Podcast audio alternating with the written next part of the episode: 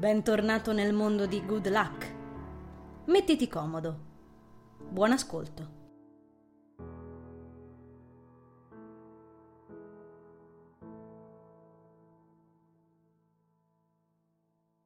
Giorno 18 gennaio 2007. Niente da fare. Metabolismo di merda 1, Envil 0. Il calore del piccolo termoventilatore del bagno inizia a farmi sudare. In effetti, sono qui dentro da almeno tre movimenti culturali, ho idea. Gargarismi con acqua e sale inutili. Tè caldo col miele a colazione, manco mi affilata. Antipasto di caramelle per la gola, Sanagol, nuovo gusto, miele e arancio. Risultati meno che zero. La mia voce non accenna a tornare, che palle. Forse ieri, bisticciando con papà, non avrei dovuto urlare tanto. Grognisco, strofinandomi la fronte. Come sospettavo, sembra che i miei genitori si diano i turni per rientrare a casa e frantumare cristalleria. Mi immagino per un secondo loro due vestiti da quarterback. Ecco qua, oggi ho placcato io, bello, adesso tocca a te, dice mamma a papà. E papà si rimbocca le maniche, calza meglio il caschetto in testa e corre a demolire l'appartamento, cavalcando una D'Artagnan selvatica. Scoppio a ridere, mentalmente, niente affatto assistita dalle corde vocali. In realtà esce fuori soltanto un rantolo disturbante. Eh, divertente. Sciacquo il bicchiere ripensando a mio padre, piombato in casa ieri a un solo giorno di distanza da mia madre. Non so cosa mi sia venuto in mente di provare a parlare a papà per farmi spiegare cosa stia succedendo, concentrandomi in un grandissimo sforzo per ignorare la puzza di fumo di cui era intriso il suo maglione ai ferri. Ho cercato di non far caso alla sua faccia truce, con la sua barba di almeno una settimana cresciuta scomposta e irta attorno ai suoi tratti rudi. Gli conferiva un aspetto ancor meno rassicurante. I miei stessi occhi fiammeggianti mi hanno sfidata dal suo volto, riuscendo a farmi arrabbiare anche di più. Quanto ne ho ottenuto a quanto pare è stato molto simile al litigio con mia madre, quindi una bella insalata russa di non sono affari tuoi, pensa a non toccare niente in giro e non entrare nella nostra stanza, eccetera, eccetera. Alla fine ho urlato talmente tanto da avvicinarmi agli ultrasuoni, con effetti devastanti sulle mie corde vocali, senza ovviamente riuscire a spillargli qualche informazione su cosa stiano combinando lui e mamma, o quantomeno dove diamine abbiano ficcato Karen. Sospiro, trascinandomi fuori dal bagno, ripercorrendo mentalmente la scena. La cosa che mi fa più imbestialire è che non sembrava neanche prendermi sul serio. Nel frattempo che litigavamo, lui, quatto quatto, muovendosi nel suo tipico atteggiamento deciso e burbero, ha imbottito una sua vecchia borsa sportiva, con documenti, cambio biancheria e non so quali scartoffie pescate dalla libreria, reparto cartellina con fondi emergenza, credo, e poi se l'è battuta. Il tutto mentre si schioppava una sigaretta impuzzando accuratamente l'ambiente. Quando è uscito da casa sbattendosi la porta alle spalle ho davvero creduto di impazzire per la rabbia, la frustrazione e tutto il resto, intanto che stritolavo il talismano tra le dita, buttata sul letto a urlare nel cuscino. Se almeno non mi fosse venuto in mente di sfogarmi al PC, spendendo furiosamente quanto restava della mia voce doppiando roba truce tra i tanti progetti in lavorazione sul computer. Insomma, wow, bel lavoro, Enville. E devo ancora trovarmi un part-time che mi stanno finendo le pizze in freezer. Il Nokia vibra. Frugo in tasca, borbottando, dopo essermi infilata un maglione a casaccio, discorrendo distrattamente i soliti messaggi chilometrici di Chris. Uff, sbuffo. Già, Cosa peggiore, non ho credito sul cellulare per mandare sms, quindi non ho modo per parlare con Francis e poterlo avvisare che il momento del piano d'emergenza è giunto. Può venire a prelevarmi da questo luogo merdoso per portarmi a Nutellandia, dove potrò ricongiungermi alla mia giraffa rosa e blu d'Artagnan e ricominciare insieme felici e contente a rotolare come foche obese lungo le collinette di cioccolata. Sarebbe ottimo per farmi passare l'amaro che mi è rimasto in bocca. Rassegnata alla situazione, mi infilo la sciarpa e mi chiudo nel giubbetto di pelle, preparandomi ad andare a scuola, tanto per migliorarmi la giornata. Mi gratto la testa. Devo proprio guadagnarmi due soldi e farmi una ricarica. Sarebbe perfetto. Voglio dire, potrei fare quella telefonatina a Francis e allora altro che amaro in bocca. Cascate di pernigotti per le mie papille gustative e viva la vita! Già me lo immagino, Francis, nel suo completo viola e nero con cappello a cilindro a interpretare la parte di Willy Wonka. Mi servirebbe proprio una vacanzetta a Nutellandia. Non sono neanche riuscita a rilassarmi saltando la scuola negli ultimi due giorni. Con quel febbrone da cavallo 24 ore su 24 mi sono dovuta insarcofagare a letto, circondata dal mio zoo di peluche d'ogni taglia, a leggere manga arretrati, bevendo laghi di tè allo zenzero. L'effetto tachipirina è durato poco. Ho mangiato soltanto cioccolatini al pistacchio per la maggior parte del tempo, per rimanere in tema Willy Wonka. Ah, sì, ed ho ammirato ogni tanto l'occhio greco della sfiga, appeso sopra il calendario in paglia del ristorante cinese. Ogni tanto lo guardavo, agganciato lì ai suoi anelli argentati, mentre provava a sporgersi per comunicare tutto il suo disappunto. Tra un cioccolatino e l'altro abbassavo il manga Bleach al solo scopo di imbruttirgli. L'ho lasciato appeso in camera per ora. La cosa divertente è come si contrapponga perfettamente al centro della testa del suino impresso sul calendario del ristorante cinese, facendolo sembrare un maiale a tre occhi. Anch'io mi sono sentita un po' porca mentre mi ingozzavo di cioccolatini e leggevo la scritta sul calendario declamante maiale, amabilità. L'amabilità senza la fedeltà porta all'immoralità. Sei un essere immorale e infedele, ho ragliato, quasi del tutto silenziosamente in realtà, puntando un dito verso l'occhio greco, così, tanto per fare il verso al motto dell'anno del maiale. Dovresti portare fortuna e hai detto di essere vivo e vegeto, ma a me sembra solo che ti stai facendo un sonno, vaffanculo! Il che, pensandoci, non è proprio un grande approccio per cercare di farsi amiche le entità superiori. Non ho mai avuto un carattere tranquillo, riflettendoci, questo è sicuro. Non ricordo niente nel corso degli anni che mi abbia ostacolato nel mio crescere da ribelle. Non sono mai stata in grado di tenere per me le cose che sento, anzi, ho sempre aperto bocca con fin troppa leggerezza, colpendo attorno a me con la potenza di una mitragliatrice. Recentemente però sto davvero facendo gli straordinari, me l'ha dimostrato il mio simpatico scambio di battute con papà. E il fatto che stessi prendendo di petto un innocentissimo portachiavi appeso al muro della mia stanza, tra le altre cose. Al tempo stesso sembra che io sia una tipa piuttosto sensibile, senza alcun margine di equilibrio. Mi arrabbio facilmente e tendo al menefreghismo, ma al tempo stesso piango a dirotto se in un film muore il cane o il fratello del cugino del personaggio secondario di una serie tv che mi stava simpatico. Anche in questo caso sto facendo gli straordinari e questo l'ho potuto appurare mentre guardavo un DVD Disney con i lacrimoni agli occhi, in preda ai deliri della febbre. L'ho visto mille volte, coda, fratello orso, che cazzo mi piangevo. Queste due parti del mio carattere non mi aiutano in periodi simili a quello attuale, in cui la mia parte aggressiva, per non so quali motivi, sta avendo la meglio. Anzi, rende il tutto un frullato appiccicoso pieno di ingredienti che non mi vanno giù. Ripenso a quando ho incontrato Teo in un bar accanto al deposito degli autobus verso le 13 ieri, una mezz'ora dopo aver finito di urlare al microfono a muro in un mio doppiaggio, esattamente un'ora dopo aver litigato con il Pa.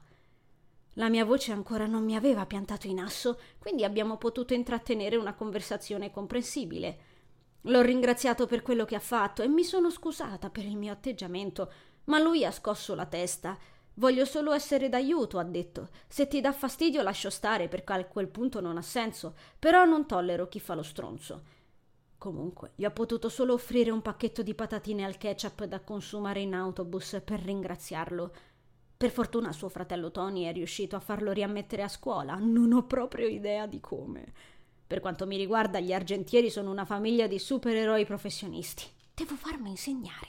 Così la prossima volta che la Fialdini si sente spiritosa, la sparo a razzo fuori dalla finestra con tutta la scrivania e i suoi tacchi orribili. Oh, è solo la telecinesi che mi ha insegnato Teo, non fate quella faccia, spiegherò ai miei compagni di classe, mentre tracceranno sulla lavagna Envil Scholz e presidentessa subito. Sorrido mentre mi faccio questa bella trama mentale, continuando a nutrire il mio zainetto con scatoline di medicinali e fazzoletti. Ormai questo zaino non so più che cosa sia, se una valigia del pronto soccorso o un kit di sopravvivenza. Ci sto schiaffando dentro principalmente cose che non c'entrano niente con la scuola. Medicinali, fazzoletti, boccette d'acqua, manga, Francis, burro cacao, sandwich al formaggio, Francis, non si sa mai, meglio averne uno di scorta, un pony, una squadra di basket. Credo che da qualche parte in fondo ci siano anche i libri di scuola. Credo. Non ricordo se me lo sono filato il materiale didattico stamattina, mentre vagavo per la camera cercando l'astuccio e un altro blocco appunti, visto che l'ultimo che avevo se l'è mangiato certamente D'Artagnan. Sicuro. È telecinetica anche lei, riesce a mangiarmi i blocchi appunti a distanza da Nutellandia, quindi è pure a uno stadio avanzato di telecinesi. Deve essere una caratteristica delle D'Artagnan femmina. Chiudo lo zainetto. Sto facendo venire con me le inutili Sanagol, forse nella speranza che a un certo punto della giornata diventino utili, non lo so. Poi qualche aspirina? Eh, non mi sento ancora al top. La febbre potrebbe tornare e comunque ho ancora il mal di gola. E il solito trio di Ben, San, Limone, più qualche altro aggettivo in scatola. Sono una che esplora io. E facendomi male tutto recentemente, non vedo perché non dovrei cercare una soluzione. Metto lo zaino, valigia pronto soccorso, kit di sopravvivenza in spalla. Poi, sospirando, mi avvio fuori. Guardo l'ora sul monitor del Nokia. Mm, sono quasi in orario. Quasi. Mi sono alzata prima al solo scopo di preparare il sandwich. Girando la chiave nella toppa mentre uscivo, avrei giurato di sentire l'occhio della sfiga urlare proteste, ma logicamente l'ho ignorato. Nonostante questo, non posso non ammettere di sentirmi spoglia senza quel dannato bottone blu in tasca. Andiamo bene. Mi passerà. Anche stamattina il tempo è grigio, prendo atto, non appena il portone mi si chiude alle spalle. E ti pareva? Tiro fuori l'MP3 e prima che riesca ad avviare la musica sento due sms squillare nella tasca dello zaino. Apro la zip e prendo il cellulare. Ci sono altri due sms, tra l'altro, uno di un numero sconosciuto, l'altro di Cristupidov, l'ennesimo, e poi altra roba di Lisa e Teo. Apro il primo, domandandomi chi accidenti sia, dopo aver strofinato il cell sui jeans per pulire un po' lo schermo. Non appena metto a fuoco la singola riga, identifico il mittente ancor prima di leggerne la firma Buongiorno Envy, volevo solo augurarti una splendida giornata. Faccina che ride. Spero di non averti disturbata. Olli. Di nuovo sentimenti contrastanti si accovacciano nel mio ventre, pizzicandomi sadicamente l'ombelico. Mi fa piacere il messaggio tecnicamente cortese, però mi infastidisce il fatto che lui si sia preso questa libertà. Mica inizierà a tempestarmi di messaggini melensi dalla mattina alla sera, vero? Di Chris uno solo basta e avanza, grazie. Chiudo l'sms di Holly, avvertendo immediatamente una puntura di rimorso. Ci risiamo, sto esagerando e amplificando la cosa. È solo un innocentissimo messaggino. E comunque la libertà se l'è presa perché tu gli hai lasciato il numero, Envil cara. Leggo il messaggio di Christophe. Ehi, dolcezza, non fare la tartamaca e corri da me. Cuoricino, sono terrorizzato dall'interrogazione di cucina e ho bisogno di vedere la tua faccia per farmi coraggio. Interrogherà entrambi, perciò facciamoci forza a vicenda, faccina che ride un sacco. PS, quando sei libera ho sempre quel posto da mostrarti, altra faccina che ride un sacco, altro cuoricino. Alzo gli occhi al cielo, rimettendo il cellulare in tasca e avviandomi al cancello pedonale. Quando Chris inizia con cuoricini e faccine e quant'altro, va avanti per settimane, dannazione. Come devo fargli capire che non sono la sua fidanzata? Slitto sulle converse in mezzo alla nebbiolina lattiginosa, risaltata dai pungenti colori delle automobili sfreccianti sul vialetto e dalle sfumature argentee dell'asfalto ancora bagnato, emanante l'odore di pioggia che mi piace tanto. Stanotte per cambiare ne è venuta giù un bel po'. Comincio proprio a chiedermi di quale posto parli, Chris. Magari lo seguo. Credo non mi faccia male cambiare aria. Aspetta, aspetta, interrogazione di cucina! Inchiodo davanti all'attraversamento pedonale, piantata al suolo dal pensiero, mentre le macchine mi sfrecciano davanti per niente ansiose di farmi passare. Mi fisso le scarpe, abbacinanti di rosso sul marciapiede scuro, portandomi la mano alla bocca. I cuoricini di quello scemo mi hanno distratto al punto che non ci ho fatto caso prima. Interrogazione di cucina, ha detto. Di quale interrogazione parla? Roba assegnata mentre non c'ero e ne vengo a conoscenza solo adesso, maledizione.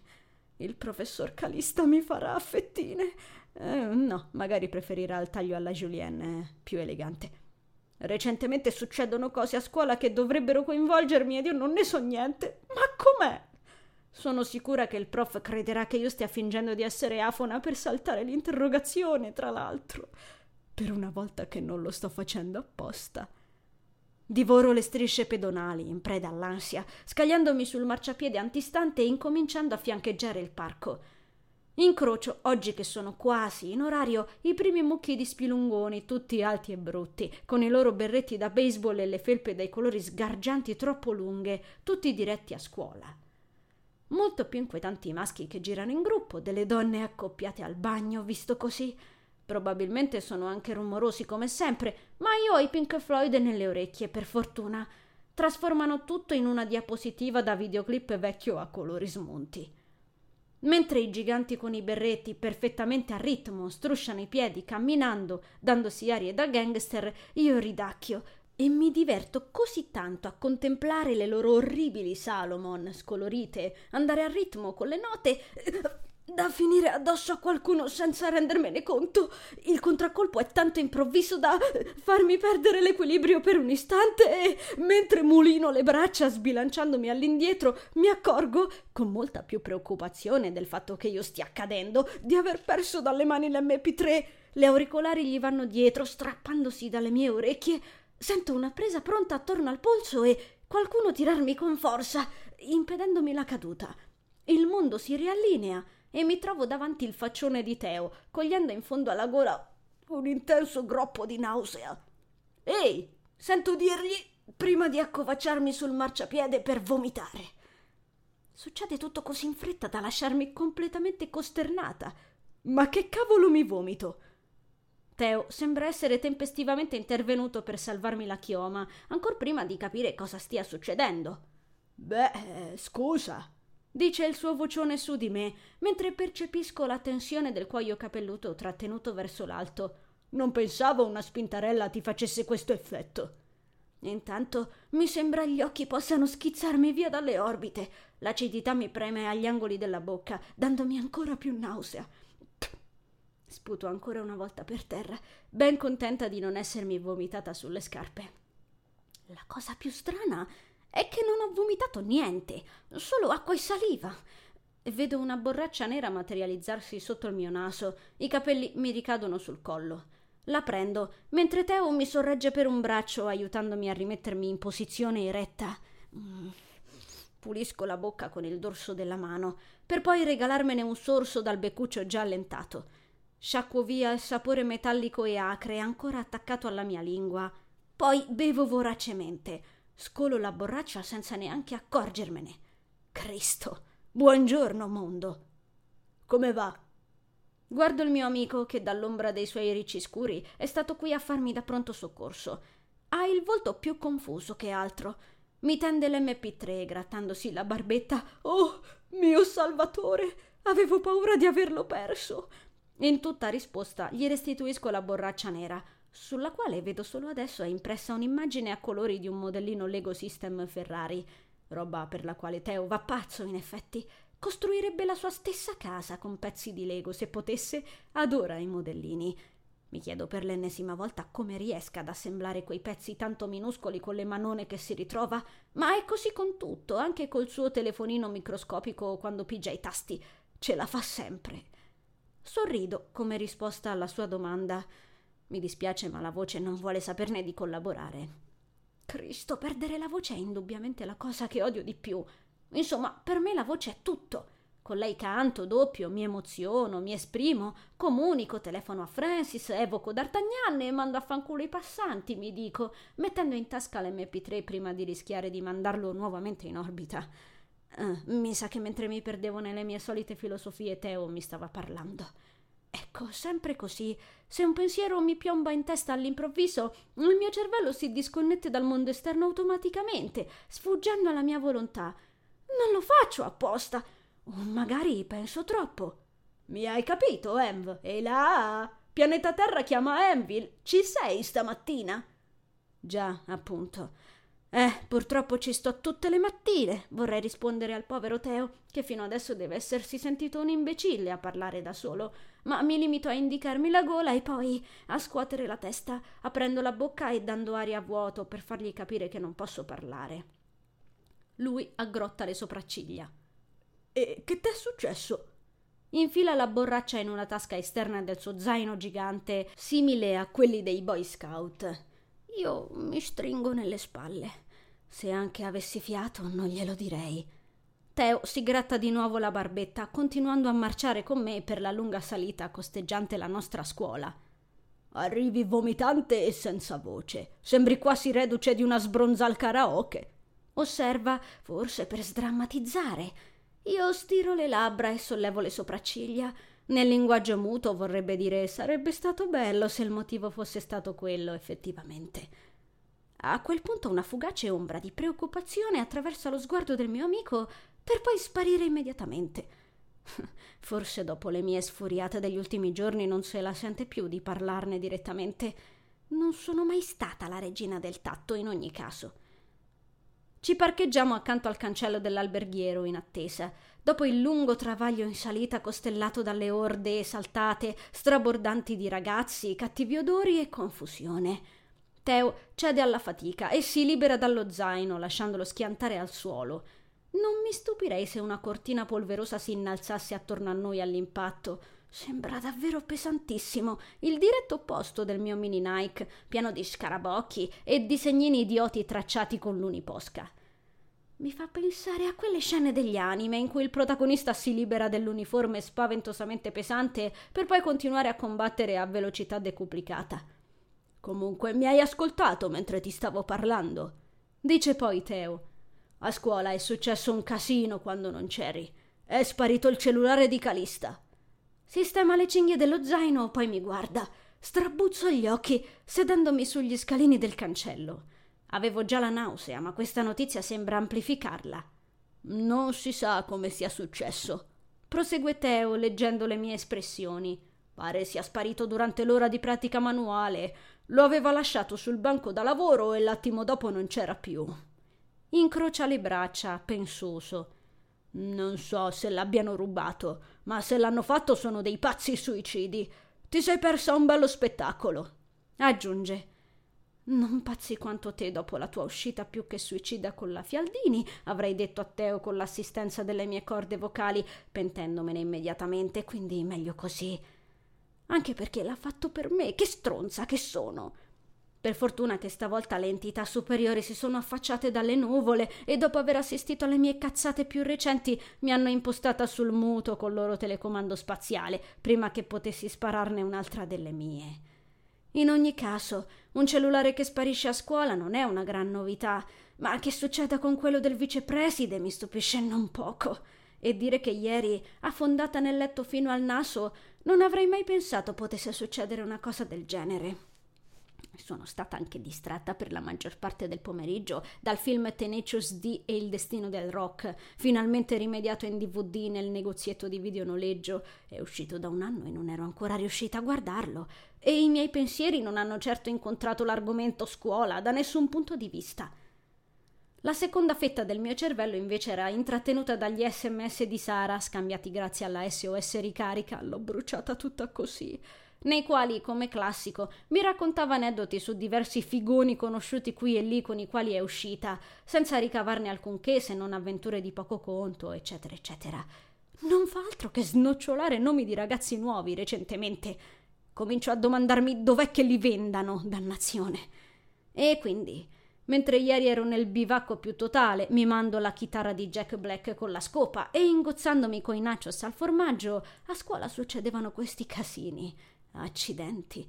E nessuno mi aveva avvisato dell'interrogazione di cucina, che fatalità deve esserci proprio il giorno dopo la sparizione del cellulare del professore, tanto per rendere le cose più tranquille e Calista più predisposto alla pace interiore. Ho già detto accidenti? Teo comunque mi sta guardando con una faccia strana da mezz'ora, credo. Sarà meglio dare segni di vita. Prendo il mio cellulare, Apro un nuovo messaggio e digito quindi ora come stanno le cose? Ancora non ci sono novità? Poi lo porgo al mio amico, che è ancora appoggiato al cancello, lo prende e scorre le due righe con gli occhi. Increspa le labbra e solleva le grosse spalle. Subito dopo prende a spingere i tasti del cellulare a sua volta, tutto concentrato. Mi viene da ridere. Perché non mi risponde a voce? Mi passa il cellulare. Leggo. Bah, che devo dirti, Calista è super incazzato e nessuno ha aperto bocca. Oh Gesù. Il prof è capace di prendersela con l'intera classe quando sta così. Si vedeva com'era incazzato. Mi si gela il sangue. Riesco senza difficoltà a immaginare il professore vestito da nazista mentre infila dei sacchetti, rigorosamente domopac, sulle teste di tutti gli alunni, preparandoli alla fucilazione. Ma perché ci dovrei finire in mezzo solo perché qualche scemo là fuori che non aveva niente da fare, a parte tentare il suicidio, si è fatto venire questa bella idea? La campanella ci colpisce in piena fronte, rovinando sui nostri pensieri, ancora prima che qualcuno abbia aperto il cancello. Strano. Io e Teo, notando quel particolare, ci fissiamo interdetti. Non era mai successo che a quest'ora il cancello rimanesse chiuso. Un mormorio di disappunto si solleva attorno a noi. Approfitto del tempo imprevisto per digitare a razzo una risposta per il mio amico. Gli rimetto in mano il telefonino, poi mi strofino le mani. Fa freddo, accidenti. L'odore di umidità parla chiaro e se non ci aprono in fretta diventerò una statua di ghiaccio. Il mio messaggio per Teo dice Oggi Calista mi deve interrogare, poi scritto gigante, per la cronaca, grazie per avermi avvisato. E poi di nuovo piccolo. Come faccio se non posso parlare? Rischio di morire se sta già col culo girato per sta storia. Stavolta, dopo aver letto, Teo mi guarda aggrottando la fronte e mi risponde a voce Scusami, sai, ma non sono il tuo babysitter. Sembra diventare istantaneamente più clemente davanti alla mia probabile espressione disperata. Ok, beh, deve interrogarti proprio oggi. Annuisco con la testa. Vorrei che in questo momento mi si staccasse dal collo e rotolasse via. La cosa peggiore è che se Teo non lo sapeva vuol dire che l'interrogazione è dedicata soltanto a me e Chris, che probabilmente deve essersi assentato a sua volta. Deduco che il resto della classe ci sia già passata, quindi non ho scampo. Mi tocca farla perché sono tra i ritardatari. Maledizione, sempre così. Mi sembro il coniglietto di Alice nel paese delle merdaviglie. Stai inguaiata di brutto. Mi fa notare Teo, spargendo sale sulle ferite. Dico, sicuramente penserà che tu stia fingendo di non avere la voce solo per sventare l'interrogazione. Come successe quella volta. Ti ricordi? Ti sgamò e ti disse. Si mette a citare il professore. Ma tu lo stai facendo apposta, di la verità. Torna serio. Ehi, non lo stai facendo apposta anche adesso, vero? Sogghigna. Gli mollo una pacca sulla spalla, strappandogli il mio Nokia di pugno. Digito un altro messaggio, puntandoglielo davanti al naso. Piantala di fare lo stupido, non mi sei di aiuto. Faccina incazzata. Lui sghignazza di gusto, rintronandomi col suo vocione, mentre io mi riprendo il cellulare e lo ficco in tasca, borbottando senza tono. Quando la pianta. Aia mi regala qualche pacca rinfrancante sulle spalle fin troppo forte, bofonchiando Stai tranquilla, spiego io al prof la situazione, così sarai credibile, lascia fare a me. Lo fisso. Evidentemente, nonostante l'ultimo episodio con la Fialdini, Teo non ha perso la stima dei docenti e nemmeno la loro fiducia. Mi sento un po' meglio al pensiero. Credevo si fosse rovinato la carriera scolastica per colpa mia. Sibilo grazie con le labbra e lui solleva un pollice. In quell'istante sentiamo le mandate delle chiavi nel cancello e quando ci voltiamo notiamo che non c'è la solita bidella da aprire, ma uno dei bidelli stecco col suo tipico aspetto alquanto rachitico e spelacchiato. Lo stecco di turno, quasi pelato e simile a un maggiordomo nei film con le case fantasma, spalanca l'inferriata e si tira indietro, non certo avvezzo a spiegazioni per il ritardo nell'apertura. Si ficca nella tasca del lungo grembiule blu col tesserino affisso le chiavi, la faccia di chi ha passato davvero un brutto quarto d'ora. Lo sorpassiamo di buona lena per toglierci dal freddo.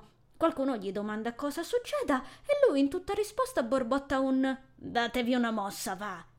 Neanche la causa del ritardo fossimo noi poveri disgraziati che stavamo gelando qua fuori. Mmm, molto strano esordisce Teo brillantemente, infilando solo ora lo zaino in spalla, mentre penetriamo nell'istituto illuminato a giorno. Secondo me, qui c'è puzza di Calista. Rabbrividisco. È il vicepreside, quindi se avesse trattenuto i bidelli alla ricerca del suo Motorola non mi stupirebbe. Entriamo in classe affiancati da Chris, incrociato per le scale. Quando mi ha visto è direttamente corso ad abbracciarmi senza manco salutarmi, come fa spesso quando è nei suoi giorni da orsacchiotto, messaggini a parte. Scoprirmi senza voce gli ha disegnato in volto un'espressione tanto buffa dal non poterla descrivere. Una cosa molto simile a quando la professoressa gli ha sequestrato il cappello.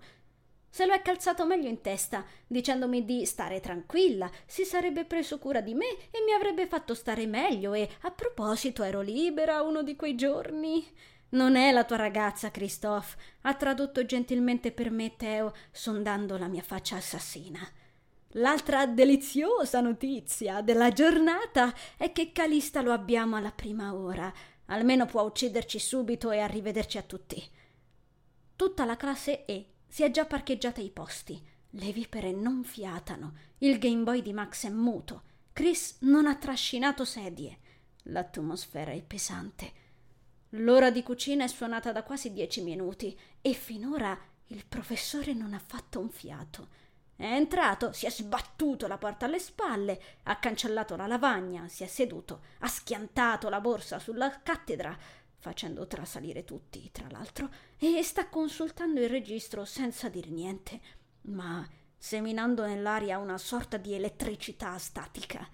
I suoi occhi celesti sfrecciano sulle pagine sfogliate, attualmente unico rumore udibile, e le sue pupille sembrano trapassare i fogli parte a parte. Sembra uno in cerca di una vittima presa a casaccio dall'elenco, è questo l'effetto che fa. Riesco quasi a sentire i miei compagni deglutire per la FIFA, ma personalmente li supero di gran lunga. Non mi sto pisciando nelle mutande solo perché ho smesso di farlo intorno ai tre anni. Questa situazione è inconcepibile! Echeggia il prof di botto, facendoci sobbalzare, uccidendo il silenzio con una crudezza spietata. È saltato in piedi come se avesse preso una scossa. Se non scappa fuori chi ha fatto la cazzata di trafugare il mio cellulare, la classe verrà sospesa interamente, alunno dopo alunno. Marca le parole, sbattendo l'indice sul registro, dove i poveri nostri nomi tremolano sotto le sue pacche. L'inchiostro nero probabilmente sbaffa.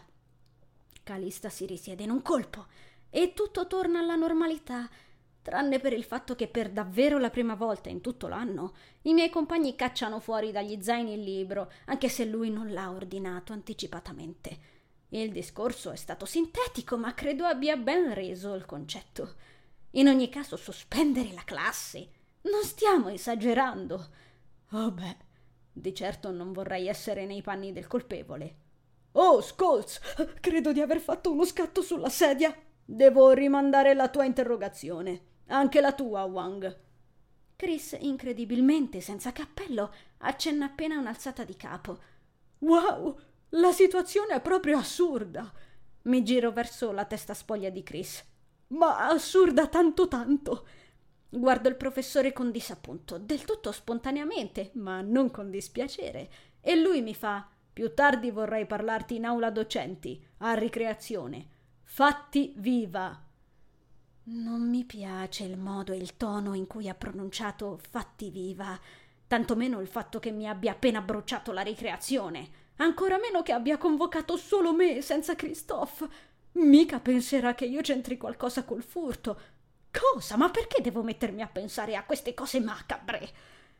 Proprio quando credevo di tirare il fiato per aver saltato l'interrogazione, devo preoccuparmi per una convocazione. Oh, ma insomma. Hai fatto male a lasciare l'occhio greco a casa, stupida idiota, mormora una vocina nel retrobottega della mia testa. Irrompe in classe la bidella capelli ossigenati, interrompendo appena in tempo l'inizio delle mie seghe mentali.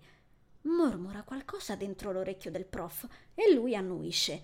Si alza, ci guarda uno per uno, con quegli occhi chiarissimi e taglienti e dice: Io ho da fare. In presidenza.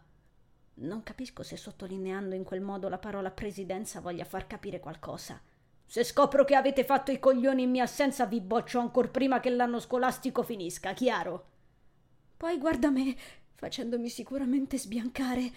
Fortunatamente dice solo: Scolz, sarebbe meglio che tu passassi domattina da me. Sarò in aula 201. Oggi avrò un bel po' da fare, quindi non credo mi troverai. Annuisco con la testa, senza essere in grado di proferire parola in tutti i sensi. Beh, ho la ricreazione di nuovo libera, dai è così. Il calista abbandona l'aula. Uh, e quando lo fa, mi sembra di avvertire la tensione nell'aria sbriciolarsi. È stata pesante. La capelli ossigenati, prima di seguirlo, ci intima di non fare fracasso in attesa della supplente, anche se qualcosa mi dice che non arriverà. Ogni volta che annunciano un supplente non si fa vivo, quindi sono abbastanza tranquilla. Non so dove finiscano tutti quei supplenti. Forse nella stanzetta misteriosa dei supplenti, sospesa nella dimensione inversa. Mi immagino un gruppetto di professori che viene risucchiato dall'aula, domandando agli altri duemila colleghi lì dentro, ridotti alla fame, Cos'è questo posto? Cosa facciamo qui? Appena ci lasciano liberi, la classe si riaccende con il tipico chiacchiericcio isterico insieme alla musichetta di Super Mario Bros.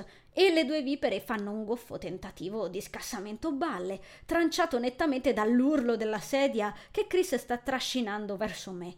Occhieggio le facce insoddisfatte delle due bionde, scrutando l'enorme cerotto sulla fronte di Lia e la sua frangia accorciata, risistemata di fresco dopo l'ultimo incidente con l'accendino. Non posso credere che abbiano ancora voglia di rompere le palle nonostante tutto. Stellina! inveisce Chris, accomodandosi qui davanti, togliendo le due V dalla mia visuale. Che combini? Dov'è finita la tua bellissima voce da sirena? Io trattengo una risata e Teo solleva un sopracciglio. Scrollo le spalle in tutta risposta. Chris, berretto nuovamente in testa, incrocia le braccia.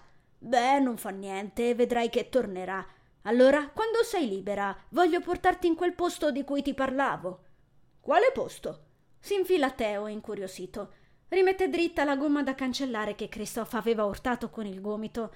Quest'ultimo sorride, gongolante. Oh, ti piacerebbe. Dovresti venire anche tu. Strappo in volata un foglio dal blocco note gigante che ho messo nello zainetto, scarabocchiando che posto è, ricevendo per risposta solo un'espressione più che soddisfatta di Chris. Risponde solo di seguirlo per scoprire che posto sia. Io picchietto diverse volte la penna sulla riga scritta, insistendo per avere qualche informazione in più, ma la sesta volta in cui lui ride e scuote la testa con decisione desisto. Dimmi se vieni o no. Insiste, non ho intenzione di rovinare la sorpresa. Pensi sul serio che potrebbe interessare anche a me? Domanda Teo indicandosi con la matita per poi riallinearla immediatamente vicino alla Bic. Christophe risponde che ne è convinto. Teo solleva le sopracciglia. Bene, voglio venire. Rilassa la schiena sulla sedia. Quando? Eh, vediamo, fa Chris poggiando il mento sugli avambracci. Oggi pomeriggio ho lezione di batteria, quindi. La porta si spalanca, disegnando un quasi impercettibile attimo di silenzio timoroso nella classe, ma ne emerge solo stecco, nessun prof assassino. Si gratta la guancia sbarbata, pallido come un morto, poi esterna, con voce nasale e stancamente. Niente supplente, uscite prima. Rimane impalato con la maniglia stretta in pugno, somigliando sempre di più a un personaggio di Tim Burton, in attesa di reazioni. Eccola là, un altro supplente risucchiato nella dimensione inversa. Gente, fate qualcosa! I nostri compagni esplodono in un boato esultante, mentre noi tre ci guardiamo. E se. comincia Chris, accendendo lo sguardo su di noi, mentre veniamo ingoiati dalla rinnovata confusione.